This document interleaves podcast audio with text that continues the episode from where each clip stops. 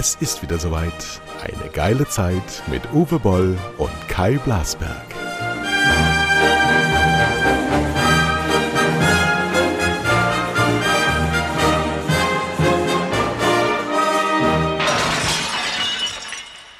Ja, hallo zu Boll Blasberg. Heute bin ich mal der Gastgeber. Ich bin Uwe Boll und hier ist Kai Blasberg, mein genannt Gast, der mir Milva. heute. Milva Ja. genannt.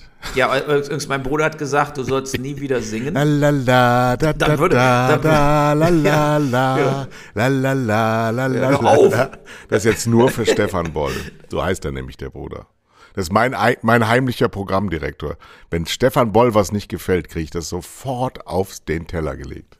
So ist es. Er meint aber, sonst wäre der sehr, sehr gut gewesen, der letzte Podcast, außer, dass ich mich reinsteige und flipp vollkommen aus. Und er meinte, ich soll auch etwas äh, äh, souveräner bleiben. Das kann ich heute trainieren als äh, Gastgeber. Ja, und äh, du hattest mir 100 verschiedene Themen geschickt. Und einer der, ein Thema, was gar nicht drauf stand, da haben wir gerade drüber geredet, da sollten wir noch ganz kurz weiter drüber reden, ist eben tatsächlich, wie in Deutschland Produkt für die Medien überhaupt erschaffen wird, beziehungsweise diese Spirale äh, des Produktes, ja, was also, äh, ja, sag du doch mal. äh, weiß ich nicht. Hab, haben sich die Menschen jemals Gedanken gemacht, wie Programm zusammengestellt wird? Hm, weiß ich nicht. Der Endverbraucher schaltet an. Ich habe gerade gestern mit ähm, der Präsidentin der Quo des Quotenmessinstituts äh, lange gesprochen. Ich war ja im Aufsichtsrat dieses äh, Quotenmessinstituts und das ähm, funktioniert. Das ist tatsächlich das Media Control, oder? Nee, nee, Media Control ist GfK? Kogel. Das ist aus, genau. Nein, die GfK macht die Messung, ist das technische Umsetzungs, ähm, aber das, die Fernseh, die Fernsehmessung von privaten und öffentlich-rechtlichen ist ja in einer Arge organisiert, einer Arbeitsgemeinschaft. Und das ist eigentlich was ganz Sensationelles.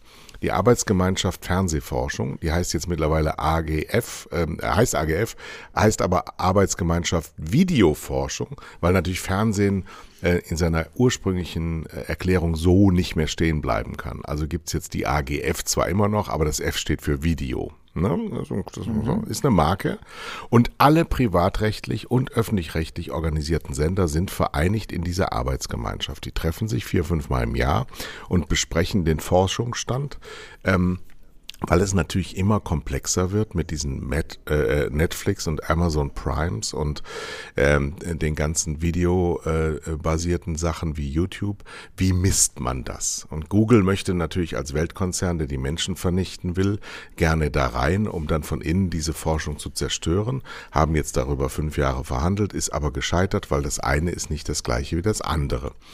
Und wir sind ja in Deutschland äh, geschützt durch die deutsche Sprache. Die amerikanischen Konzerne haben ja viel, viel, viel versucht, hier Fuß zu fassen. Aber guck dir an, RTL hat seine Wurzeln in Luxemburg und Pro7 Sat1 gehört ähm, verschiedenen Leuten, unter anderem vor allem den Italienern Berlusconi. Also wir sind ein europäisch geprägtes und in Deutsch sprechendes Land- und Medienstandort und deswegen ist es hier eigentlich eine Insel. Gleichzeitig haben wir aber natürlich auch ähm, gewisse Strukturen, die sich über Jahrzehnte so eingeschliffen haben und die es immer schwieriger machen, unabhängige Köpfe so wie uns zu integrieren. Und so stehen wir jetzt hier draußen und, und müssen uns Auf der Wiese. gucken uns, gucken uns die Sache von außen an. Hatten natürlich immer wieder, so, so ein Mann wie Kläuber war ja auch ein unabhängiger Geist und da passte ich dann ganz gut hin und dann warst du ja auch in, immer in meinem Programm. Aber diese Türen, die haben sich alle geschlossen und jetzt müssen wir halt dafür plädieren, dass wir die jetzt langsam wieder aufmachen, ähm, weil sonst ein gewisser Not an Einheitsbrei oder gewisse einseitige Sicht der Dinge und der Abhandlungen ähm, äh, vor uns steht und gerade auch, weil wir so wenig Nachwuchs haben, tatsächlich mengenmäßig so wenig Nachwuchs, äh, müssen wir da ja noch mehr auf Qualität und Vielfalt gucken und müssen die öffentlich-rechtlichen und die privatrechtlich organisierten Rundfunkhäuser öffnen für die Vielfalt in dieser Gesellschaft. Und dazu zählen wir alten Säcke eben auch. Ja, vor allen Dingen, ich muss mal mehrere, also jetzt erstmal was Positives äh, zu uns beiden. Jetzt? Ja? Ach so, wir, ich dachte wir schon. Haben, nee, weil, weil du musst ja überlegen, was dein Job als, also ich meine, du warst ja vorher über DSF und so weiter, aber bei Tele 5 da warst du ja eigentlich zum Scheitern verurteilt. Ja. Das muss man einfach mal so sehen, ja, dass du aus diesem Sender einen erfolgreichen, profitablen Sender mit höheren Einschaltquoten gemacht hast, war die klassische sozusagen äh, das, das hätte kein anderer so geschafft. Davon gehe ich einfach aus. Diese ganzen normalen Programmmanager wären komplett gescheitert. Ja. Und äh, äh weil man, weil man so ein Sender wie Tele5, der vorher wirklich ein billig Abspielsender von, von Schrott war, er überhaupt kein eigenes Profil hätte geben wollen und können. Aber du hast es gemacht. So, und ich habe auf meinem Bereich auch ohne Filmförderung zu bekommen, habe ich es geschafft, 32 internationale Filme am Schluss zu drehen. Das haben außer uns beiden eigentlich gar keiner jemals, hat, hat diese Art von Referenz vorzuweisen, weil alle anderen, die in Deutschland keine Filmförderung bekommen haben, sind in der Versenkung nach einem oder zwei Filmen immer verschwunden. Immer. Es gibt nur eine Ausnahme, die redet hier gerade. So, und jetzt nochmal zu dem Programm, weil, weil, wir sehen ja auch, weil gerade waren ja die Oscars. Ich fand's äh, schlimm, die Filme, die nominiert waren, ja, muss man einfach mal so sehen, die, die Filme, die nominiert waren, äh, vollkommen Hanebüchen. Ja, also, äh, weil aber auch, es kommt ja nichts. Es ist ja nicht so, dass jetzt, äh, man kann ja noch nicht mal sagen, die Filme, die nominiert waren, äh, sind aus der hohlen Hand gezogen worden, sondern von, von vielem Schlechten war, war das noch das einigermaßen äh, irgendwo Sendbare. Aber vor lauter jetzt auch politischer Korrektheit, äh, ich, es ist einfach unglaublich für mich gewesen, dieses In Memoriam. Ne, da kommen ja immer die Toten des Jahres. Und vor ein paar Jahren ging es ja schon los mit, was weiß ich, Hairdresser-Tod, äh, Editor-Tod, Soundmann-Tod. So, das heißt, früher hatten wir ja nur die Stars die, die in Memoriam mit, mit riesen Symphonieorchester verabschiedet worden sind. Jetzt haben sie aber vor lauter, oh, wir müssen es allen gerecht machen, wird jeder Heizefeiz, der irgendwie in Hollywood gestorben ist, Castingdirektoren und so weiter, auch in Memoriam verabschiedet. Und ich finde es natürlich extremst, sagen wir mal, ähm, Früher wurden auch übrigens Filmausschnitte gezeigt von, was weiß ich, Peter O'Toole gestorben, da wurde noch ein Filmausschnitt mit dem gezeigt und so weiter. Das ist alles weg. Jetzt haben sie Aber quasi. es hat Steven Soderbergh doch regiert. Genau, ja, aber ganz schlimm. Wenn du, wenn, wenn du da mal siehst, ich meine, Sean Connery war eine Sekunde im Bild genauso lang wie irgendein Castingdirektor, für den sich wirklich keine Sau interessiert. Und es ist eine, ich fand diese In Memoriam-Sache, die wird Jahr für Jahr schlimmer. Da waren diesmal bestimmt 100 Tote, normalerweise 20 oder 30 Maximum, äh, äh, drin, weil sie es allen gerecht machen wollen.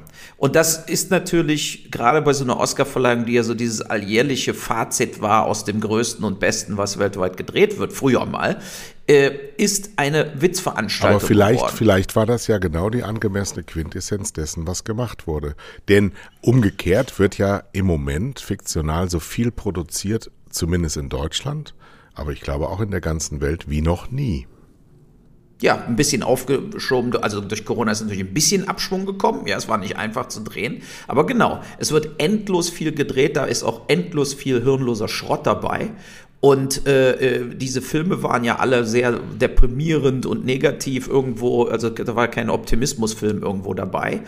Und Nomadland hat ja dann am Schluss gewonnen. Da Francis McDermott arbeitet da irgendwie bei Amazon. Der Film ist in Deutschland noch nicht zu sehen, weil er äh, von Fox Searchlight über Hulu läuft in Amerika. Das gibt's ja nicht.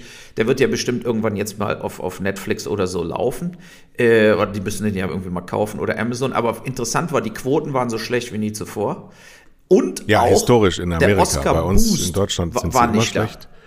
Genau, aber der Oscar-Boost Ja, war nicht da. Also das heißt, diese Filme, die jetzt nominiert waren oder den Oscar gewonnen haben, haben über, obwohl sie, viele davon sind ja im Moment auf Netflix und sind ja im Moment auf äh, äh, Amazon zu sehen. Und niemand hat sich die Filme nach der Oscarverleihung jetzt spontan mal angeguckt. Also diese Einschaltquoten gingen nicht hoch. Und äh, äh, das ist natürlich, zeigt ja doch ein gravierendes Bild, dass es tatsächlich die Oscarverleihung, ähnlich wie die Golden Globes, all dieser Kram ist versinkt in der, Versch in der Versenkung, ist nicht mehr interessant. Es interessiert die Menschen nicht mehr. Äh, und das ist natürlich auch eine große Lehre. Aber ich finde eben auch, ähm, ich habe gerade auf Sky noch zum Abschluss diesen Film Tenant gesehen. Tenant von Christopher Nolan. 250 Millionen. Der einzig große Kinostart, der noch während der Pandemie oder in der Pandemie letzten Sommer lief. Äh, dieser Film ist visuell grandios, aber inhaltlich so scheiße, so langweilig, so idiotisch. Mit der, die Zeit läuft rückwärts, dann fahren die Autos auf einmal rückwärts, einige Autos fahren vorwärts. Du weißt überhaupt nicht, worum es geht. Es interessiert dich aber auch nach einer Viertelstunde nicht mehr, weil du irgendwo denkst, was soll die Scheiße? Eine Pistole, äh, wir wissen ja, wie mit Spezialeffekten, was man alles machen kann, mit genug Geld. Ja, und dann laufen eben Sachen, Kämpfe laufen rückwärts, äh, Pistolen, äh, Kugeln sind schon in der Scheibe, obwohl noch keiner geschossen hat, und dann versuchen sie es wieder rückgängig zu machen. Nur die entscheidende Frage beantwortet Christopher Nolan nicht. Warum? Was soll der Kack? Ja, so, und das ist auch eine ganz große Problematik, die normal denkende Zuschauer haben mit dem heutigen Kino. Wenn viel Geld ausgegeben wird, wie Transformers und Avengers, ist es unsagbarer Quatsch, unlogischer Scheiß, den, den normale Erwachsene überhaupt nicht, überhaupt nicht mehr interessiert. Ja? Und dann hat man eben diese total deprimierenden Dramas für, äh, äh für die Erwachsenen. Die sind aber, ja, also, ja ne, aber die, die sind, sind aber immer, schon deprimiert. ja, aber wenn man jetzt mal überlegt, hier, der, der Chad Boseman, da waren sie alle so, so, äh, äh der ist ja an Krebs gestorben und sein letzter Film war dieses Ma Rains Blues Ding bei Netflix. So, und äh, da wurde er nominiert für einen Oscar. Der Film ist ein medioker Fernsehspielchen über eine Band, die in einem Keller irgendwie in den 30er, 40er Jahren proben die in einem Keller irgendwas. Ja, und da geht es um eine Plattenaufnahme. Und die Band zerlegt sich dann im Keller, die haben dann quasi so ein, äh, die labern und labern. Am Schluss ersticht Bosman irgendjemanden und dann ist der Film zu Ende. Also es ist, ist oder er Schöne Geschichte. Ja, super. Nein, das ist aber total langweilig. Der Film ist langweilig, der ist medioker. Und natürlich waren sie alle erbost, dass der äh, äh, Chad Boseman diesen Oscar nicht bekommt. Stattdessen hat Anthony Hopkins gekriegt als seniler Typ, der ist gar nicht dahin gefahren zur Oscarverleihung und hat sich gedacht, äh, da fahre ich gar nicht mehr hin, äh, für so einen Dementen, den er gespielt hat. Auch ein Film, den keiner gesehen hat. So, und das, äh, äh das sind alles Filme, die am Zuschauer vollkommen vorbeigehen. Ähm, und ähm, es wird die von Nomadland, wenn das, wenn die Regisseurin keine Chinesin gewesen wäre, hätte dieser Film keinen einzigen Oscar bekommen. So sieht's aus. Das ist einfach auch, die gucken genau, wer ist noch dabei, sind da schwarze Chinesen, äh, äh, Natives dabei äh, äh, und so weiter und so fort. Sonst kriegt man überhaupt keine Nominierungen mehr. Man muss diese Raster erfüllen. Das ist genauso schlimm jetzt da mit diesem äh, äh, sozusagen MeToo, Cancel Culture, politische Correctness, ist da dasselbe, was wir hier mit der Filmförderung seit 30 Jahren haben. So, und äh, das ist, äh, äh, es geht wirklich in diese hanebüchene äh, Richtung. Ja, ich meine, Chad Boseman, sorry, aber der hat Black Panther gespielt. Auch ein Scheißfilm. Ja, also ich meine, was soll der Scheiß? Der wird da hochgehypt, als ob der irgendwie Denzel Washington gewesen wäre. Der hat drei, vier Filme gespielt, ja toll, ja, aber das, war eben auch nicht. Der war eben auch nicht der Superstar. Der war menschlich ein super Typ. Ich habe Interviews mit dem gesehen und so weiter. Vollkommen klar. Ne? Ein super Typ.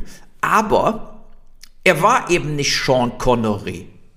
Er war, ne, also muss man einfach auch Vielleicht mal die Kirche diese, im, diese im Dorf Zeit, lassen. Diese Zeit unserer Generation, der großen Stars, der großen Postillen, Variety und, und wie die alle hießen und People, dass dass diese transportierenden Medien, die du auch, zu der du eine andere Hinwendung hattest, weil du sie physisch kaufen musstest, weil du sie auf deinen Wohnzimmertisch gelegt hast, heute ist alles online. Vielleicht geht dieser, dieser Glamour geht zu Ende. Es gibt keine Supermodels mehr. Es gibt nicht mehr so dieses große, verherote, ähm, es gibt bei Fußball keine nationale Bindung mehr, sondern alle wollen jetzt diese Super League, die wird ja wiederkommen. Also dieses Starhafte, das wird, ähm, ist in einer großen Transformation und vielleicht sind diese Kommunikationsmodelle, weil Oscar ist ja ein Kommunikationsmodell, auch einfach gestrig. Tot. Vielleicht ist das vorbei. Genau. Vielleicht sollten ist wir das auch nicht mehr tun. Ähm, ja. Denn auch Steven Soderbergh ist ja aus unserer Generation und irgendwann bleibt es ja eine Preisverleihung und mehr ist es nicht. Und da wurde ja gestern auch bemängelt, der wurde ein Preis nach dem anderen vergeben. Ja, das ist bei Preisverleihungen über so. Und dazwischen dann irgendjemand Madonna auftreten zu lassen, ist halt auch von gestern. Und äh, du siehst natürlich im Fernsehen gerade so ein Comeback von großen alten Stars und alten ähm, bewegt Momenten und die Show ist wieder da und es hat auch Erfolg. Aber das ist das alte Publikum, das sind wir. Wir sind massenhaft vorhanden. Wir sitzen zu Hause, wir gucken das alles. Und ich glaube, dass die Beliebigkeit des Streamings halt, du siehst es ja auch bei Netflix und bei Amazon auch, die bedienen sich entweder wie jetzt bei LOL hier mit Bully Herbig, ist das erfolgreichste Programm, ist eine klassische Comedy-Show, Studioshow aus den 90ern eigentlich, wie sie bei Pro7 gelaufen wäre früher. Aber ihre Eigenproduktionen, die viel zu teuer sind und sich nur im weltweiten Duktus ähm, ausrechnen, die müssen halt so breit gestreut sein, dass sie dann die Spitze verlieren. Und wenn sie die, äh, Bertie Vogt hat ja mal gesagt, die Breite an der Spitze muss dichter werden. Und äh, dieses Problem, das haben wir hier auch. Wir haben unheimlich viel Ware, wahnsinnig viel Ware, unglaublich gute Zahlen in der Produktionswirtschaft. Aber das Letzte, wo ich sagen würde, das hat mich jetzt wirklich angesprochen, das ist lange her. Ich bin nicht mehr bei Netflix. Ich war da sehr, sehr gerne. Ich habe auch, was mir uns auch aufgefallen ist als Couple, wir, wir haben uns äh, singularisiert. Wir lieben uns zwar immer noch, aber wir gucken unterschiedlich. Wir schauen nichts mehr zusammen. Früher, noch vor zehn Jahren, da haben wir. Der Lockdown Blues. Nee, so, so CSI und so diese großen Serien, die bei RTL und Sat 1 liefen äh, The Mentalist und all diese Sachen oder Dr. House, die haben wir zusammengeschaut und da haben wir unseren Tagesrhythmus auch nach ange, angepasst. Sex in the City und Ellie McBeal, früher wollen wir gar nicht drüber reden. Das war, das waren wirklich auch gesellschaftlich beeinflussende Momente und das ist ganz, ganz weg und das ist auch so ein, so ein Punkt, ähm, wo wir feststellen, die Gesellschaft zergleitet uns zwischen den Fingern. Wir haben nichts mehr Gemeinsames und deswegen kann das auch nicht funktionieren. Was soll Anthony Hopkins sein Leben riskieren, damit er einen Oscar bekommt? Er freut sich bestimmt darüber, aber auch für ihn hat sich das natürlich relativiert. Er ist auf der Zielgeraden und hat, hat nicht mehr so, hat jetzt nicht mehr so viel zu gewinnen und dann ist das eben so. Und die allermeisten in der Audience wissen gar nicht mehr, wer Anthony Hopkins ist. Ja, es, es, falls sie das Schweigen der Lämmer verpasst haben. Ne, und äh, nein, ich, ich denke auch, es hat sich unglaublich viel gewandelt. Es ist sehr viel, äh, also wo ich geschockt bin, ist tatsächlich zum Beispiel, nehmen wir mal äh, sowas wie Tatort. Das waren schon äh, gut geschriebene Dinge vor zehn Jahren, aber durch die Masse an Tatortproduktionen ist es fast nicht mehr mit anzugucken, was heutzutage als Tatort durchgeht. Und das ist dann schon die Creme de la Creme der öffentlich-rechtlichen Krimis. Ne, die anderen Sachen sind ja dann noch mal billiger, noch mal schlechter. Und ich sehe es auch so, dass äh, Netflix kam ganz stark rein in den Markt äh, im äh, aktueller sein, härter sein, klarer sein, neue Formate bringen, äh, die dann aber auch faszinierend irgendwo waren. Und das hat sich mittlerweile durch diese Masse an Produktionen total relativiert. Ich bin da so wie, wie ihr wahrscheinlich auch. Äh, man, man fängt irgendwas an und äh, merkt nach einer Dreiviertelstunde, das ist es einfach nicht. Und ich glaube, die, die, äh, diese Quotenmessungen, die die ja machen, das war ja letztens zu sehen, dass die, die zählen ja ab zwei Minuten. Also das heißt, wenn jemand zwei Minuten irgendwas guckt, gilt das als Klick. Also dass der, weil er dann intentional zwei Minuten geguckt hat. Aber was ist das für ein Kriterium? Das ist doch katastrophal. Ja, ich meine, wie oft fangen Leute an, was zu gucken und machen dann nach zehn Minuten aus und sind sauer sind sauer, dass sie sich diese Scheiße zehn Minuten angeguckt haben. Das kann man doch dann nicht als Erfolg werten.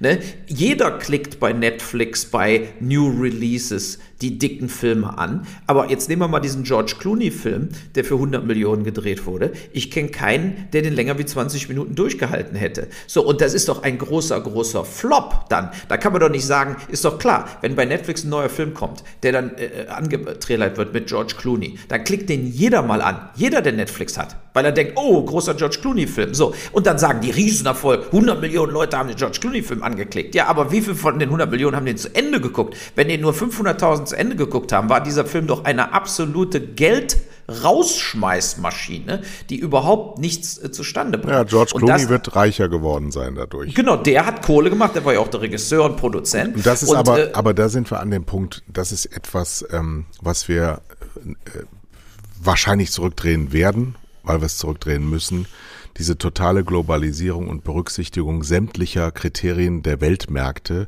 führt eben zur Mittelmäßigkeit, führt zu immer Gleichem, weil du ähm, auch die Algorithmen unglaublich äh, mit in der Machtposition hast und all diese Fragen, obwohl gar keiner weiß, wie so, solche Klicks zustande kommen, wird ständig rekurriert auf diese ähm, letztlich eins verbindende Zahl. Solche Leute wie ich, die gesagt haben, wir machen das jetzt, ist scheißegal, was das für eine Quote hat. Die wird es nie wieder geben, bis zu dem Zeitpunkt, wo es sie wieder gibt, weil die anderen mit ihrem Latein am Ende sind. Und das ist jetzt gerade eine Bewegung, die merkst du, die merkst du bei RTL, die merkst du bei Pro7 wo die Informationsschiene ausgebaut werden muss. Gestern hat Linda Zerwakis das letzte bei der Tagesschau gehabt, die wird Anchor Women bei Pro7. RTL ähm, wird immer mehr in die äh, äh, Infoschiene und in die Starschiene reingehen. Jan Hofer ist jetzt das Zugpferd oder das zweite Zugpferd neben Peter Klöppel, der auch auf die 60 zu eiert. Thomas Gottschalk und der Covid-kranke Günter Jauch mit der mittlerweile auch fast 50-jährigen Barbara Schöneberger, die haben alle Zukunft da, weil sie sagen, mhm. ähm, wir, wir, hören jetzt mal auf mit dieser 1449-Betrachtung, sondern bei uns ist jeder Zuschauer willkommen. Kinder werden es wahrscheinlich kaum sein und wenn dann doch, dann sollen sie halt dazu gucken. Aber wir müssen das Publikum, das Fernsehen guckt, bedienen und nicht nach unglaublich vielen Zielgruppen. Denn ehrlicherweise, ich bin überragend gebildet und ziemlich wohlhabend, aber wenn ich mir ein Bounty kaufe, dann ist meine Zielgruppe, die ich bin, ziemlich egal. Und das ist das, was im Fernsehen Werbung macht. Und ähm, wenn ich Abos verkaufen will, dann muss ich halt was anbieten für eine, für eine Zielgruppe und nicht immer dasselbe. Weil immer dasselbe kriege ich ja dann auch bei Kabel 1. Also wenn ich gestern Abend zum Beispiel ähm, Goodwill Hunting nochmal gesehen habe, dann ist äh, es wunderbar. Ein super Film. Ja, super Film. Ja, super ja. Film. Bei Arte sogar ohne Werbeunterbrechung. Ganz toll. Aber dafür brauche ich Netflix nicht. Ja, und das mhm. ist zumindest für Deutschland. Also der Chinese und der Saudi-Arabier und was weiß ich, wo sie überall ihre Abos verkaufen, die sind 15 im Schnitt. Da muss man ganz andere Programme anbieten. Aber fürs alte Deutschland, da haben wir ARD und ZDF und ein paar ausgesuchte Private, die jetzt ihren Job machen werden, die genug Geld haben und die stark genug sind, um dagegen anzugehen. Und dafür stehen wir bereit mit unserem Namen.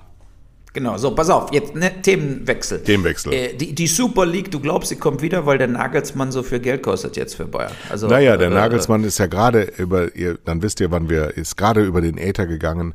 Ich find's ähm, schlimm und falsch und bescheuert und Bayern München hat ein scheiß Management, dass sie 25 Millionen dafür zahlen müssen, weil sie den erfolgreichsten Trainer ähm, den Bayern München jemals gehabt hat, vom Hof gejagt haben, weggeekelt haben, weil er ähm, eigene Ansprüche gestellt hat. Ja, weil der Verein mit so einer Philosophie daherkommt. Olli Kahn muss jetzt zeigen, was er kann. Die, der hat ja zwei Jahre gedauert, bis er ans Ruder durfte. Und das eben so der Spiel, der Spielstil und die Strategie von Bayern München. Ey, Leute, ihr spielt Fußball, ja. Und wie viel Tricks ihr in Saudi-Arabien verkauft, interessiert keine nasse Katze höchstens eure Gesellschaft. Das ist vollkommen egal. Ihr müsst Fußball spielen und den letzten, äh, die letzten fünf Trainer waren alle zwei bis drei Jahre da. Da ist keine Strategie, da ist gar nichts. Das ist alles nur ein ergebnisabhängiger Scheiß. Und wenn Julian Nagelsmann irgendwas macht, und der ist sehr selbstbewusst, was äh, Brazzo Jalicamicic und dem Titan Khan nicht gefällt, dann ist er da auch wieder weg. Und da, er, er benetzt gerade seine Karriere. Das ist nicht gut, dass er das macht, weil Bayern München kann er immer hingehen. Und ich, ich weiß auch nicht genau, ob es nicht Aufgaben gibt, die eine gewisse Reife brauchen. Ich weiß es nicht. Ich kann es dir echt nicht sagen. Vielleicht ist das ja äh, und soll er mich auch widerlegen, ist auch jetzt nicht so schwer mit Bayern München deutscher Meister zu werden, weil die anderen ja alle nur die Hälfte an Geld haben, wenn sie viel haben. Die meisten haben ja nicht mal das. Und ähm, aber es war ja kein anderer da. Also genau, das ist ja der Managementfehler. Außer Nagelsmann war ja gar keine andere Möglichkeit. Warum schaffe ich als Management nicht, Bereich. meinen wichtigsten Fußballlehrer zu halten für die nächste Saison? Warum schaffe ich das nicht? Warum werde ich so in die Bredouille gesetzt? Weil einer mal zum ersten Mal von selber sagt, nach Pep Guardiola, der ist auch von selber gegangen, ähm, sagt, ach Leute, ehrlich, da draußen gibt's einen DFB, da habe ich meine Ruhe. Ja, obwohl da über den DFB müssen wir gleich auch nochmal reden. Ähm.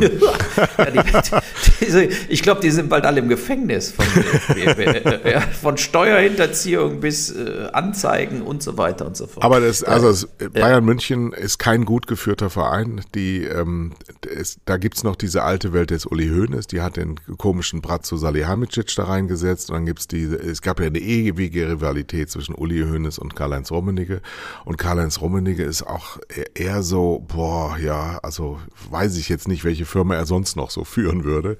Und alles ganz okay und haben sie super gemacht. War jetzt auch nicht so wahnsinnig schwer. Ich sage nur Stichwort Hans-Jochen Vogel, aber alle vorbestraft, alle, ja, ist so, ist so. Ja. Alle so ein bisschen lumpenhaft, aber dann dafür nicht die richtige Qualität. Also finde ich jetzt, hm, und Nagelsmann, ja, soll er gehen. Wenn das der einzige deutsche Trainer ist, der was taugt, dann ist es auch ein bisschen wenig. Er wird das schon können. Wir werden jetzt, er kriegt jetzt natürlich auch eine ganz andere ähm, Qualität an Spielern. Ja, der ist ähm, 33 Jahre alt. Thomas Müller ist zwei Jahre jünger. Ähm, ob der sich jetzt noch großartig was erzählen lässt. Also Nico Kovac halte ich für einen sehr, sehr guten Trainer. Ist total gescheitert, weil er eigenes eingebracht hat. Und der Hansi Flick, der ganz sicher kein sehr, sehr guter Trainer ist, der hat diesen super Kader sich angeschaut und gesagt, ach komm, ich lass die laufen. Ich gewinne ihre Herzen, Neuer, Müller, Lewandowski, alle wollten nicht mehr spielen, Alte sollten nicht mehr spielen, alle sollten ein anderes System spielen. Spielt so wie ihr wollt, geht's raus und spuit's Fußball. Und diese unterkühlte Art Fußball zu spielen, diese perfektionistische Art Fußball zu spielen, wie Bayern München es immer getan hat, die ist natürlich auch nicht so auf Stimmung abhängig. Deswegen war Corona genau ihre Zeit. Da, da, ich meine, in, im, ähm, in der Allianz Arena ist ab der zweiten Halbzeit bis zur 75. Minute sowieso immer Corona gewesen, weil die Leute alle beim Fressen innen drin waren und überhaupt keiner zum Jubeln. Und wenn du eine Atmosphäre wie bei Bayern hast ähm, und eine Atmosphäre BVB, dann weißt du, wer was mehr vermisst. Ja klar, Schalke und BVB, ich muss sagen, ich war ein, zwei Mal bei Dortmund bei vollem Haus. Äh, das Hammer. ist schon äh, äh, Liverpool-mäßig. Ne? Also da, äh, das ist, war schon mit die beste Atmosphäre in ganz Deutschland, mit Schalke auch. Äh, ja, aber wir haben ja gar nicht so viel Zeit. Wir müssen jetzt zum nächsten Thema schon wieder kommen. Also, so denn? Was, du bist immer so. Wir, wir, haben doch Fußball, ist doch. Biete guck doch mal, nur was soll ich sagen? Gladbach hat 5-0 gewonnen, äh, hat trotzdem keine Chance mehr mit vier Punkten Rückstand. Leverkusen, dein Team wird zumindest im Europa-Liga dabei sein. Oh. Gladbach oh. nicht. Bayern Apropos. hat, glaube ich, absichtlich gegen Mainz verloren. Äh, ich habe das Spiel gesehen. Gut, ja, dann Themenwechsel. Okay, also Fußball, Fußballbrücke. Und zwar Fußballpolitik, ja. DFB. Präsident oh ja. Keller nennt seinen Vize Roland Freisler was ist da los? Sind die bescheuert geworden oder also muss zurücktreten? Ja, die bekriegen sich ja. DFB-Keller ja, muss zurücktreten, Vizekoch ist auch so ein Lump, also ist furchtbar. Nee, aber beim Deutschen Schwimmverband hast du genau das gleiche, totalen Stillstand, waren diese Funktionäre, das ist diese alte Welt, die keiner mehr braucht. Leute, die ständig Macht ausüben wollen, aber keiner weiß, warum sind die eigentlich da, wenn die immer nur im Wege stehen. Nächstes Beispiel, der Handelskammerpräsident von Köln, beim letzten Mal schon besprochen, ich habe den Vornamen jetzt nochmal recherchiert, Garrel. Rundfunkrat. Garrelt ja, Duin. Ja. ja Handwerkskammer ähm, oder Handelskammer, ich weiß es gar nicht, ehemaliger Wirtschaftsminister, genau, fordert Künstler zum zum Boykott auf. Also er will seine Macht ausüben, damit Künstler, die eine Meinung geäußert haben, die ihm nicht passten, SPD-Mitglied übrigens, ähm, zum Rück beziehungsweise zur Verhinderung auf. Und ich fordere hiermit den Rücktritt von diesem Mann und der ganze Rundfunkrat, der sich zu ihm bekennt, sollte mit zurücktreten. Das ist Scheiße. Und Olaf Scholz ist SPD-Vorsitzender bei 14 Prozent, hat eine Scheißfigur bei diesem Wirecard gemacht und eine Scheißfigur ja. bei dieser Harburg Bank gemacht und er wird es nicht, ja. Er wird aber wieder in diese Regierung wollen. Und VW Osterloh, der Betriebsratsvorsitzende, kurz vor seinem 65. Geburtstag, hat 750.000 in der Spitze vom VW-Konzern kassiert als Gehalt als Betriebsrat. Alles total korrupt wird jetzt Vorstand bei der LKW-Tochter in München. Mit 65 Jahren kriegt einen Dreijahresvertrag mit pro Jahr zwei Millionen Euro. Das ist alles, das ist ja auch SPD-nah, würde ich mal sagen. Also es ist alles ist, hochgradig ja, ist korrupt und beschissen. Genau. Beschissen. Richtig. Ja, ja. weil wir sollen ja nicht vergessen, wozu Betriebsräte eigentlich ja da sind. Nee, das haben wir Interessen um der Gottes Arbeitnehmer Willen. zu vertreten. Um Aber Willen. seit die in die Aufsichtsräte gekommen sind und an, ans dicke Geld, ist doch ist das doch komplett aufgehoben worden. Ja, diese diese in den USA war immer die Betriebsräte waren die Mafia quasi, ja, die Unions und so weiter. Mafia unterwandert in Deutschland brauchen braucht man doch nicht mal mehr die Mafia, weil die direkt von den Unternehmern gekauft worden sind und dann nur noch ihre eigenen Interessen vertreten. Ja, das ist ja bei den ganzen äh, äh, Gewerkschaftsvorsitzenden in den meisten Betrieben einfach der, äh, der Fall. Das ist schon bitter. So. Aber wir haben es ja quasi direkt vor uns. Ich habe ja auch gestern neu getwittert, wir hatten ja gestern noch diesen tollen Ding mit Merkel, diese ähm, sensationelle Sitzung, diese Öffnungssitzung äh, ohne Öffnung.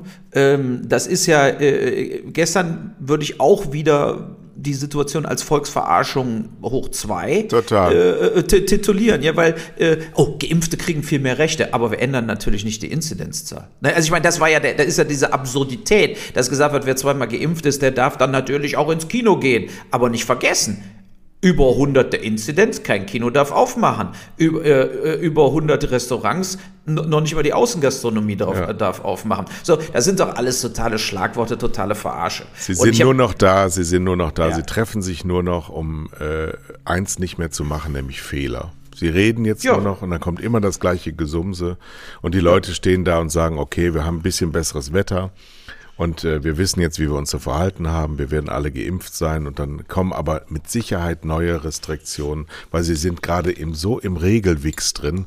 Da, da haben die sich so dran gewöhnt, dass sie dann irgendwie Entzugserscheinungen haben, wenn sie dann nach der Wahl nichts mehr zu regeln haben. Also äh, ich, ich glaube, wir sind fast nicht mehr reformierbar. Das ist alles Bayer AG, Bayer AG. Bayer. Ja, warte noch ganz kurz einmal, weil da bin ich mir noch nicht fertig mit der Merkel. Äh, damit. Nee, weil ich meine, wir haben es ja, man muss einfach diese Situation, wie sie jetzt ist, es gibt ja auch diese äh, jetzt Anfragen beim Verfassungsgericht, da bin ich mal gespannt, was dabei rauskommt. Aber, Alles fliegt äh, denen um die Ohren. Jedes Verwaltungsgericht wird einzeln in jeder Stadt aufheben, die, die, die Regeln, weil diese Regeln sind unisono scheiße. Das ist alles falsch. Das ist alles nicht wissenschaftlich her, herleitbar und schon gar nicht. Ich bin jetzt hier seit, seit zehn Wochen bei einer Inzidenz von 40 in Nordfriesland. Hier ist halt keiner. Mhm. Ja, hier kann nichts passieren. So, mhm. ich ich brauche jetzt keine Ausgangsbeschränkung. Ich habe ja auch keine, weil ich ja 40 habe. Ich weiß schon, wie ich mich schützen will. Aber das wollen ja, aber sind bei euch Restaurants auf? Nee. Ja, wollte ich, ja, aber warum nicht? Das ist ja der Punkt, ja. Der, der, bei einer Öffnungsstrategie, die, die, der Inzidenzwert ist willkürlich, ist, ist, ist Blödsinn. Äh, äh, entscheidend sind eben nur belegte Intensivbetten plus Tote. Äh, aber auch das, wir wissen ja, da brauchen wir gar nicht mehr drüber zu reden, äh, dass es genug Möglichkeiten gibt, Innenräume sicher zu gestalten, etc. Bloß, was ich einfach so sensationell finde, ist tatsächlich dieses, äh, ich bin jetzt mal gespannt, wenn also Bundesverfassungsgericht dieses Gesetz für unwirksam erklärt, dann bin ich mal wieder gespannt auf den Ministerpräsidenten. Denn äh, was machen die denn dann? Sagen die dann, oh, zum Glück ungültig, so, jetzt machen wir die Außengastronomie auf? Oder sagen die, äh, wir bleiben trotzdem eins zu eins dabei, auch wenn das Gesetz ungültig ist, äh, ist es jetzt wieder Ländersache und die Länder sagen dann, wir bleiben stur bei diesen, bei diesen Regelungen. Es wird rumgestümpert ne? und je nachdem, wo eine Landtagswahl ist, wird dann irg irgendwas entschieden. So. Und ich habe auch gar kein Problem damit, wenn in Regensburg jemand was anderes äh, zu befolgen hat als hier. Ist mir scheißegal. Ich befolge sowieso alles, was ja. ich will. Und was ich nicht befolgen will, das befolge ich auch. Ja. So, jetzt dein nächstes Thema. Jetzt habe ich, genau, ich habe, ähm, Bayer AG brauchen wir nicht drüber zu sprechen. Wie kann ein Konzern so vor die Hunde gehen? Ja, ja kaputt, kaputt, Absturz, 50 Prozent Verlust, es ist grauenerregend und alles mit Ansage. Jeder hat gesagt, ihr kauft euch nicht diese, diese Ökofaschisten von Monsanto. Ihr, ihr werdet nicht glücklich damit. Jetzt stellen sie nur noch, nur noch Strafgelder zurück. Übrigens VW, weil wir es eben hatten. Der Betriebsratsvorsitzende Osterloh war ja ganz dick mit Martin Winterkorn, den seine eigene Firma jetzt auf eine Milliarde Schadenersatz verklagt hat, beziehungsweise die Versicherung wegen ähm, vorsätzliches vorsätzlichem Verhalten. Und da muss man jetzt auch mal die Frage stellen, wenn ein Betriebsratsvorsitzender eines so riesigen Konzerns von all diesen Manipulationen, der, und jetzt bitte eine Zahl festhalten, bisher über 30 Milliarden Strafe gekostet hat, VW. 30 Milliarden Strafe Aktionärsgelder. Davon will dieser Herr Osterloh gar nichts mitbekommen haben und absolut schuldlos gewesen sein und keinem beigesprungen seiner Mitarbeiter diesen Betrug, diesen Betrug, gerichtsnotorisch festgestellten Betrug nicht mitbekommen haben? Das glaubt doch kein Mensch. Es ist widerlich, Herr Osterloh zurücktreten, Herr Gerald Duin zurücktreten, ganze SPD zurücktreten, alle mit Ministerpräsidentenkonferenz und vor allen Dingen die Witzfigur Söder habe ich ja noch aufgeschrieben, wie der sich jetzt da hintenrum wieder, wieder komplett ein anderes Lied anfängt zu singen, weil jetzt wieder irgendwelche, irgendwelche Umfragen ihn wieder irgendwo sehen der wird jetzt bald wieder der AfD hinterherrennen und wieder Kreuze an die Wände nageln. Das ist ein so ein opportunistischer, angepasster, furchtbarer, der, ein, ein schlimmes Abbild eines Politikers. So, nächstes, Kardinal Marx. Stell dir mal vor, stell dir mal vor, der ähm, von mir auch kritisch gesehene Walter Steinmeier, unser Bundespräsident, hat vor ein paar Monaten dem eckigen Tisch, nämlich den Hauptvertretern des Missbrauchs in der katholischen Kirche das Bundesverdienstkreuz ausgehändigt. ja. ja. Weißt du, wer heute oder morgen das Bundesverdienstkreuz am Bande bekommt? Kardinal nee. Marx aus München und Freising. Ja. So, ja. also er zeichnet die Opfer aus für eine äh, große äh, sozialstaatliche Organisation und die Täter auch. Stell mal vor, bei Rudi Zerne, bei Aktenzeichen XY, meiner Lieblingssendung, da gibt's ja auch so einen so einen Opferpreis. Ja, also wer hat beherzt ein Verbrechen verhindert? Stell dir mal vor, diese Opfer, beziehungsweise die, die ähm, Täterschaft verhindert haben, kriegen den Preis und in der Sendung danach kriegt der Täter den Preis. Da würdest du doch genau. auch sagen, was ist das ja. denn für eine Scheißsendung? Frank-Walter Steinmeier, unser Bundespräsident, ähm, und Herr Marx ist nicht aufgefallen bei dieser Aufklärung dieser 50 Jahre, 60 Jahre, 70 Jahre bis heute alten Geschichte besonders ähm, ähm, einzuspringen, um, um, um das aufzuklären. Der bekommt für was eigentlich das Bundesverdienstkreuz? Ich bitte, liebe Hörer, stopp mit einem P minus kirchensubventionen.de bitte mal nachlesen, was die Kirche vom Staat alles für Subventionen bekommt. Dieser Kardinal Marx wird von dir und mir und euch da draußen bezahlt. Nicht von der Kirchensteuer, sondern vom Staat selber. Er ist ein Staatsbediensteter. Ja. Wofür? Was hat dieser Fettsack gemacht, dass er das Bundesverdienstkreuz bekommt? Gar nichts ist die Antwort. Ich stelle keine nicht rhetorischen Fragen. Gar nichts. Ich finde es skandalös. Zurücktreten. Ja, werden sie aber alle nicht. Das ist ja, du musst ja nur ja. lange genug irgendwo rumhängen und schon, äh, und schon kriegst du das Bundesverdienstkreuz. Ja. Übrigens zu weiteren Vollversagern, ich fand es interessant eben äh, mit Ursula von der Leyen, dass sie sich als EU-Mitarbeiterin ja, und als Frau äh, beim Erdogan, wo er sie quasi auf die 30 Kilometer entfernte Couch gesetzt hat, äh, äh, fühlte sie sich äh, zurückgesetzt. Ja, so. Und da, meine Reaktion war ja, ja, deshalb dürfen auch Leute wie von der Leyen nicht in dieser Position sein. Ne, das ist ja äh, äh, diese Reaktion. Sie ist die EU-Ratsvorsitzende. Äh, äh der Erdogan braucht die EU mehr wie die EU den Erdogan. Klar, man könnte sagen, der hält die Flüchtlinge auf und so weiter, aber das ist ja auch keine Dauerlösung. Nur, nur dann so zu reagieren und nicht dem Erdogan zu sagen, pass mal auf, stell hier einen Stuhl auf oder die Besprechung ist zu Ende. äh, ja, also das ist, das ist einfach so idiotisch, aber das zeigt eben unser Personal. Ne? Unser Personal äh, kann Übrigens, die Klage gegen AstraZeneca wird die EU auch verlieren, wirst du sehen. Natürlich. Die haben ja jetzt, äh, ne, das, das, die sind so doof. Erst schließen sie wachsweiche Verträge, wo keine klaren äh, Lieferangaben drinstehen und dann verklagen sie sie trotzdem, um ihr Image zu retten, verpulvern jetzt nochmal 20 Millionen Rechtsanwaltskosten, bevor sie dann am Schluss merken, ja. sie kriegen doch nichts. Geld ist ja so, da. Genau, ja, ja, aber für die falschen Sachen natürlich. Und, und das ist. Ähm, das ist wirklich so diese, diese, äh, diese Spiegelnummer, wo man sich jeden Tag mal guckt, sich diese Leute an und sagt irgendwie, diese Leute regieren unser, unsere Welt. Und dazu, äh, wir haben ja jetzt noch ein bisschen Zeit, da muss man, glaube ich, ein bisschen intensiver jetzt drüber reden, ist eben auch Frau Baerbock. Ich habe die jetzt in der, bei Anne Will gesehen und ich finde, die schiebt jetzt schon die Merkel-Nummer.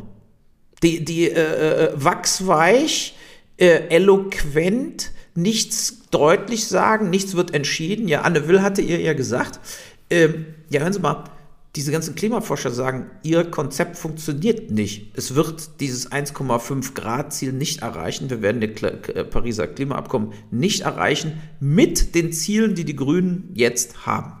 Und sie auch da sich rausgewunden, ja, und so, ja gut, aber man muss ja Sachen, man muss ja Mehrheiten finden, man muss, also dieses Typische.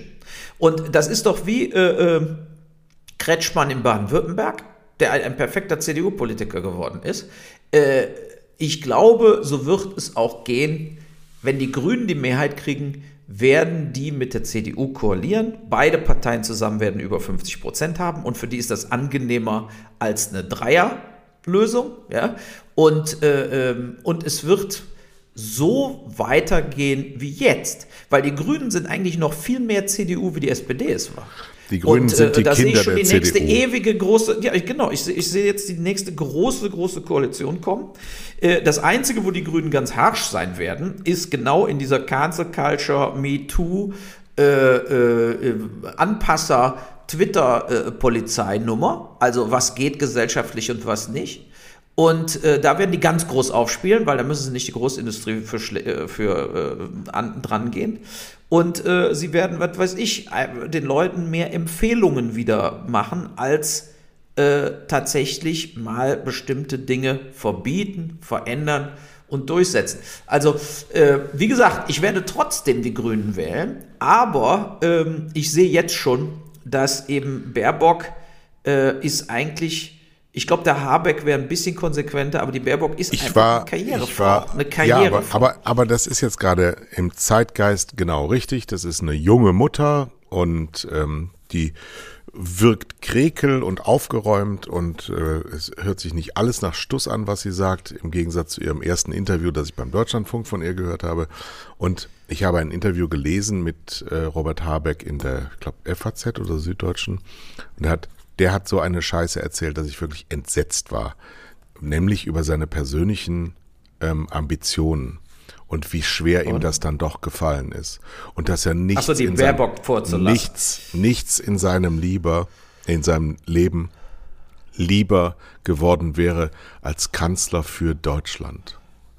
Und dann habe ich gedacht, ey, ey, das ist pathologisch. Ja? ja genau. Nichts, nichts ja, ja. ist ja nichts, oder? Habe ich das richtig verstanden? Nichts lieber als Kanzler für Deutschland. Ähm, erstens, niemand wünscht sich sowas. Weil das ja so nicht geht, das Leben. Zweitens, es ist inhaltlich krank Leer. und ich als Frau würde ich mich sofort von ihm trennen, als Kind würde ich mich sofort von ihm trennen. Ähm, und, und, als Hund auch noch. Und dann muss man dann noch die Frage stellen, in welcher Welt lebst du? Du warst Landwirtschaftsminister hier, bei mir am Bauernhof in Schleswig-Holstein. Du kannst das doch gar nicht werden. Du bist bei den Grünen. Das war noch nie eine Kanzlerpartei und die werden jetzt auch nicht den Kanzler stellen. Die werden keine 20 Prozent holen, weil die Baerbock jetzt auseinandergefleddert wird. Was meinst du, wenn jetzt die ganzen Bild, Welt, und, und, und FAZ, wenn die alle mal aus der Ecke kommen, oh Leute, Laschet Also du meinst, die werden Kanzler. alle auf den Laschet, auf den Laschet-Zug aufspringen? Ja, die der Bild, Laschet. Die Bild, die, die Bild ist doch der, der, der, der Söder-Freund überhaupt. Nein, nein, nein, nein, nein, nein, doch, nein, doch. nein, nein, nein, nein. Die Bild hat die den Söder gepusht, bis der Arzt kommt. Ja. Nein, aber die haben zuerst den Söder gepusht, dann wurde es der Laschet, jetzt äh, äh Du hast doch gesehen, wir haben doch fertig für Neuhörer, wir haben doch eine Wette laufende gehabt, wer Kanzlerkandidat wird. Äh, und die Bild, wenn sie den Söder gepusht hat, hat doch dann einmal mehr gesehen, welche Macht sie eigentlich hat. Ja, die können unglaublich viel Sturm im Wasserglas äh, abhalten, aber wenn es äh, draußen auf die hohe See geht, ist Bild die erste, die zu Hause bleiben. Nee, nee, die springen jetzt um und die werden auf jeden Fall verhindern wollen, ähm, dass Grün an die Regierung kommt. Und deswegen bleibt nur Schwarz. Und auch der Herr Söder wird die Fresse halten, weil sie ihm sagen, Junge, wenn du so weitermachst, dann werden wir wieder bei 35 Prozent landen. Weil Streit in den Unionsparteien, das sind ja nicht alles die Funktionäre, sondern es sind ja die Wähler da draußen und konservativ Wählende, die heute noch CDU wählen. Ja, sind Landbevölkerung, sind erzkonservative Leute, die nicht zur AfD abgewandert sind, die nicht zu den Grünen abgewandert sind im städtischen Bereich, sondern die sitzen irgendwo im Schwäbischen, ja, oder im, in Nordrhein-Westfalen, im Münsterland und die, die wollen sowas nicht erleben. Und der Laschet ist eine solide, langweilige und ein bisschen pfeifenhafte Natur. Und daran müssen wir uns gewöhnen. Aber ehrlich, wir sind so durchgeritten von dieser Physikerin aus Ostberlin, wo kam die her? Aus der Uckermark. Ähm, das, das kann dieses Land auch noch aushalten. Aber der Söder. Aber der Laschet der setzt Söder sich auch auf die Couch beim Erdogan. So ist der Laschet auch. Ja, das stimmt. Äh, äh, das stimmt. Ne? Also ja. der wird dann auch kein Fass aufmachen da Ja. äh, ne? und dem Erdogan mal zeigen, wo der Hammer hängt, sondern er wird einfach äh, da auch äh, klein beigeben. Vielleicht Und nimmt das, er ja die äh, Frau äh, Kram-Karrenbauer dann mit. genau, die dann mit Verteidigungs, äh, äh, mit Rüstungsdingern äh, äh, droht, ja. Das ist äh, äh, bitter. Nein, wir, wir können gespannt sein, wie sich diese Wahl hier in Deutschland sozusagen präsentieren wird. Es ist tatsächlich Not gegen, gegen Elend. Ich glaube, es wird eine sehr, sehr große Masse an Menschen geben, ähnlich die Masse, die sich nicht impfen lassen wird. Da gehe ich mal von 25 bis 30 Prozent der Bevölkerung aus, die sich nicht impfen lassen werden. So groß wird auch ungefähr die Nichtwählerquote werden bei der nächsten Bundestagswahl. Ich gehe von der Wahlbeteiligung aus von höchstens 70 Prozent. Und diese 30 Prozent sind keineswegs alles äh, Reichsbürger, sondern sind tatsächlich auch viele Leute, die einfach keinem ihre Stimme geben wollen. Ne? Und äh, wegen der Enttäuschung an allen Fronten, kann man quasi sagen. Ja, Ja, ich bin Aber ja letztes vom- Jahr in die ja. SPD wieder eingetreten aus nostalgischen Gründen. Und ich muss wirklich sagen, seitdem ich mich dann wieder mit der Tagespolitik beschäftige und was die da so machen, also auf Arbeitsebene sind sie gut, haben sie die richtigen Sachen, aber es ist halt ganz falsch, dass sie mit dieser Idiotenpartei CDU eine große Koalition machen. Und äh, für eine für eine richtige linken Aufbruch fehlen halt einfach die Grünen. Die Grünen sind einfach nicht mehr links. Das ist irgendwas, aber das ist halt grün. Ich glaube, grün ist eine neue Himmelsrichtung.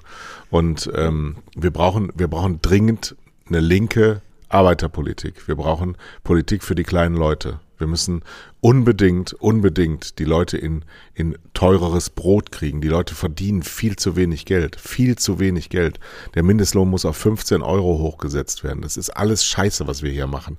Wir Menschen können nicht so ausgenutzt werden. Das geht einfach nicht, weil dieses Geld ist ja da. Es ist eben nur auf der Seite der Steinreichen.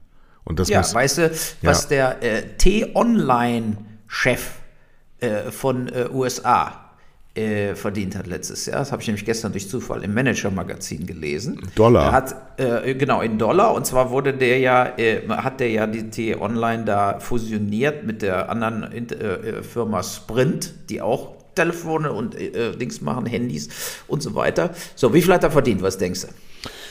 132 Millionen. 137 Millionen. Nee. knapp dran, doch. Aber das ist eben. In einem Jahr, eben nicht- nicht in seinem In ganzen einem Jahr, Leben. Für, nee, nee, für, für letztes Jahr. Und äh, das, das ist aber in Wirklichkeit auch äh, äh, die absolute, sozusagen, wenn wir nicht wirklich anfangen, gegen die wirklichen, wirklichen Reichen vorzugehen. Und äh, äh, dahingehend sowohl die Firmen besteuern als auch die Leute besteuern, einfach nur fair besteuern. Wir haben einfach mittlerweile, ich vielleicht so 10.000 Leute auf dem Planeten. Die sind vollkommen weggespaced von jedem menschlichen Normalproblem. Ne? Äh, und und das, das, das halte ich für sehr, sehr schädlich, weil die wachsen eben so proportional, dass so, so wie Messi, äh, und da sind auch ein paar Sportler dabei und so weiter, die wirklich jedes Jahr so viel verdienen, dass sie für ihr gesamtes Leben in Saus und Braus leben können. Aber jedes Jahr. Und, äh, äh, und das ist diese, diese Absurdität. Ich habe zum Beispiel auch mal einen längeren Artikel gelesen, hier die Ex-Frau von Bezos, die gibt ja sehr viel Geld weg. Das ist ja die Großspenderin im Moment zu äh, äh, ähm, sozialen äh, Bereichen. Und äh, die hat ein längeres Interview mal gegeben. Also sie hat 40 Milliarden Abfindung gekriegt bei der Scheidung. 40 Und- Milliarden. Ja, ja, ja, ja, vom Jeff Bezos, die Ex-Frau. 40 Die hat- wir haben ja drei, vier, ja, genau, Milliarden. Also Millionen. natürlich, nee, nee, Milliarden, 40 Milliarden. Dafür, dass Ja. sie die Frau war. Ja, natürlich, die hat vier Kinder mit dem. Der hat die richtig fett abgefunden. Und die hat äh, im letzten Jahr hat die sieben Milliarden gespendet, mehr als jeder andere Mensch auf dem Planeten Erde. Und äh, die macht das nämlich anders wie jetzt Warren Edward Buffett oder Bill Gates und so weiter. Äh, und die gibt einfach Geld weg. Ne, also die, was weiß ich, also sie hat dann auch im Interview gesagt, sie hat sich überlegt, sie hat dann, äh, äh, anstatt jetzt, wer weiß, wie viel Research zu machen, ne, andere bauen ja die, ihre Charities auf, die Zuckerbergs, die haben dann 30 Angestellte, die gucken, wo kann man da äh, 5 Millionen spenden und spenden dann trotzdem alles zu sich selber in, in ihre eigene Stiftung. Und äh, die war, wollte einfach ganz konkret Leuten helfen und äh, hat einfach, äh, was weiß ich, da waren so Leute auch, die erzählt haben, sie haben so eine äh, Kinderhilfswerk in äh, in den USA, wo die dann irgendwie so äh, in einer kleinen Stadt äh, Kinderspeisungen machen, also damit Kinder überhaupt was zu essen kriegen und so weiter. Ne? Da kam dann die meinte, kam ein Anruf, hier haben sie eine Million, geben sie äh, Kontonummer. Ne, so, ja, und zack, hatten sie eine Million auf dem Konto, die größte Spende aller Zeiten, die die jetzt finanziert für drei Jahre. Die waren natürlich total weggeblasen. Aber diese Frau von Bessos meinte dann auch, sie hat das einfach für sich entschieden, weil sie so viel Geld natürlich auch an ihrem Geld verdient. Ne, bei so einer Summe, also das ist ja angelegt, ja. Und äh, sie, sie hat 8 Milliarden Wertzuwachs bekommen im letzten Jahr, obwohl sie quasi 7 Milliarden gespendet hat, hat sie trotzdem noch Profit gemacht. Und äh, sie hat dann einfach, und das finde ich super, also ich finde die eigentlich super, weil die ganz anders rangegangen ist. Sie hat einfach gesagt, anstatt sie jetzt 30 Leute einstellt, macht sie das alles mit einer Assistentin, die rufen dann einfach da an, überweisen das Geld und sagen, hier, was weiß ich, wir haben gerade im Auto gehört, äh, Tierheime hat kein Geld mehr, die Hunde zu ernähren. Rufen Sie mal an, Kontonummer 50.000. Ne? So in einer Tour, aber in einer Tour hat sie das gemacht. Die hat auch hohe Summen gespendet, 10, 20 Millionen zu Organisationen und so weiter. Und äh, man muss aber überlegen, die spendet, spendet jetzt sehr viel, ja, so und äh, aber es könnten so viele Leute auf diesem Level so viel Gutes tun, so viel wichtige Dinge tun. Ne? Nehmen wir mal an, diese Woche, ich bin ja großer Tierschützer, war ja auch im Spiegel dieser Bericht, dass irgendwie Namibia oder irgendwas 50 Elefanten zum Abschuss an Großwildjäger freigeben muss, weil keine Touristen mehr kommen müssen die quasi 50 Elefanten abknallen lassen. Genau. Von diesen perversen Logisch. Ja, ja, ja, natürlich, aber von diesen perversen Großwildjägern, die dann 100, 200.000 pro Elefant bezahlen, damit sie dem Elefant mit ihrer äh, Hochkalibergewehr äh, in die Fresse schießen können. Ja? Asozial, bis der Arzt kommt. Jetzt muss man aber mal andersrum sehen, es ist eben ein äh, armes Land in Afrika und es gibt denen auch keiner das Geld. Da, da würde ich auch sagen, warum ruft denn nicht mal einer da an? Ja, und, und sagt, was weiß ich, Warren Edward Buffett oder, oder Gates oder so und sagen einfach, hier, ich zahle die Elefanten, keiner wird abgeschossen, Ende. Das kostet die nichts. Das verdienen die am Tag, was das kosten würde, diese Elefanten zu retten. Ne? Und äh, äh, ich, es ist einfach traurig, dass so, so viele Sachen mit Geld zu regeln wären und es ist so viel Geld da in den Händen. Wo sind denn die Großspenden von den Klattens, von Dieter Schwarz, von Lidl, ja, von den Aldi? Die Stillen. machen doch gar nichts. Ja, auch dem Stillen. Stillen. Ja, die geben Geld für die Kirche, wie der Dieter Schwarz in Heilbronn und so weiter. Der, der spendet für die Kirche, der Vollidiot. Der soll doch mal Geld spenden für, für äh, dass mal irgendwelche Leute überleben oder äh, äh Arten überleben oder äh, irgendwas Positives. Denk der dran, könnte, denk dran dein so Bruder Geld. wird gleich wieder schimpfen, dass du dich immer so aufregst. Ja, aber ja. ist ja auch das Ende der Sendung jetzt, wir sind schon bei 51 Minuten, aber äh, es ist einfach, äh, mich regt das einfach auf, dass so viele Dinge bräuchten einfach äh, äh noch nicht mal, wer weiß wie viel Geld, damit, damit Arten erhalten werden. Äh, Mach mal mal eine Aktion an kai.blablasberg.de. Ähm, schreibt uns doch mal eure größten Skandale, was euch gerade so am, am meisten auf den Sack geht. Dann lesen wir das hier vor. Äh, Markus ja. hat geschrieben. Markus hat ähm, den Podcast entdeckt über deine Kritiker, also regelmäßig gelesen, was du eigentlich für ein Penner bist und hat dann mal reingehört. Jetzt muss ich doch mal schreiben, wie geil ich euren Podcast Boll und Blasberg finde. Um ehrlich zu sein, kannte ich dich vor dem Podcast nur vom Hören sagen. Als Filmfreak kannte ich andere sympathische Großmal Uwe Boll gut und mag auch seine Filme. Nicht alle, aber die relevanten. Dann fragt er mich später, also Glückwunsch zur gewonnenen Wette. Ich war in deinem Shop und deine naturverbundene Art finde ich total klasse. Yeah! So, Jawohl. wir sind fast wieder ausverkauft. Nächste Woche verschicken wir süderhüfter.de. Die letzten Pakete sind noch da. Greift zu. Macht bitte weiter so. Wir ich haben übrigens noch mehr so, die sich als Gäste beworben haben. Der eine da mit dem, mit dem äh, GameStop, dann der andere auch mit Ja, ja, das müssen wir äh, alles mal. Asylanten. Ja, aber es, ich wollte den nur jetzt. Ich bin doch noch am Vorlesen, Uwe Boll ja, warte, lass, ja, okay, dann sag du erst, dann sag ich am Schluss und dann ah. machen wir die Verabschiedung. So, los, schnell. So, ich wollte mal fragen, wie ihr auf den Podcast gekommen seid. Ist es, weil Uwe für seinen neuen Film wieder in Deutschland ist oder seid ihr eh in Kontakt? Ja, also wir sind darauf gekommen, weil Tele5 unter meiner Führung zehn Jahre diese Machwerke gezeigt hat und äh, mit großem Erfolg. Und dann haben wir regelmäßig telefoniert, immer mal wieder. Dann haben wir auch diese schlechtesten Filme. Dann haben wir aber festgestellt, Uwe Boll macht für schlechteste Filme, also Schläferz, überhaupt keine Filme. Die sind dafür gar nicht geeignet. Und dann habe ich ihn irgendwann mal besucht. Wir haben ein paar Mal telefoniert. Wir haben dann auch mal einen Podcast gemacht mit einer anderen Reihe. Und wir sind wie Brüder, oder? Ja, Ja, ist so. Brüder war, im Geist. War halt Ja, einfach sofort da. Wir kommen aus der gleichen Ecke, wir sind gleich alt. Die Chemie stimmt, hast du ja auch geschrieben, Markus. So war das und warum sollen da nicht auch einen Podcast machen? Ich mache mit meinem Bruder übrigens keinen Podcast, weiß man auch nicht warum. No. Ne, mit dem mache ich lieber WhatsApp-Talks. Nee, aber was wollte ich noch sagen? Genau, also diese Leute, die jetzt sich bewerben und sagen, ich will auch mal mit äh. Es ist natürlich bei solchen Themen, wie jetzt zum Beispiel Migration, einer war im Auffanglager sozusagen, als die Welle kam, äh, das ist natürlich sehr spezifisch und wir müssen eben auch gucken, dass wir wöchentlich zweimal aktuell sind. Deshalb, also seid nicht enttäuscht, wenn ihr nicht dabei seid, weil auch GameStop zum Beispiel hat in Deutschland kaum einer mitgekriegt, was Ja. da abgelaufen ist. Ja. Und das können wir einfach dann auch nicht machen und 10, 15 Minuten über etwas äh, komplett, sagen wir mal, mehr auf Reddit aufgehobene äh, Themen, äh, ja. Also ich, ich recherchiere quasi für euch Tag und Nacht, weil ich einfach alles aufsauge, was an Informationen kommt. Aber wenn ich ein Thema nicht kenne, dann müsste ich mich extra nochmal vorbereiten. Und das ist mit zwischen Hühner ausmisten und Kühe treiben und Hunde den Knochen wegnehmen, den Postmann bedienen, Rasentraktor fahren, zur Gartencenter wie gestern hier rausbuddeln. Ich habe ein Riesengelände hier und ich bin ganz alleine. Meine Frau geht immer arbeiten. Ich armer Nein, Kerl. so gemein. Ja. Also, Ja. dann sagen wir doch mal, es ist aus für heute. Ich muss gleich Abführmittel nehmen. Morgen früh habe ich Darmspiegelung. das wollte ich doch euch mit auf den Weg gehen. Nach dem Motto, wenn der Kai jetzt so tut, er hat ein hartes Leben auf dem Ding. Ich muss sitze heute Nachmittag auf dem Klo und werde dann äh, hungrig im Bett liegen, äh, damit ich es morgen früh hinter mich Wenn ihr bringe. die, also, die, die, die Folgentexte immer lest, die sind von mir und ich habe äh, natürlich, da muss ich immer händeringend, wie, was mache ich dann da? Und jetzt weiß ich schon, die Headline für diese Folge heißt Uwes Darmspiegelung. ja, genau. Also, auf Wiedersehen. Tschüss. Tschüss.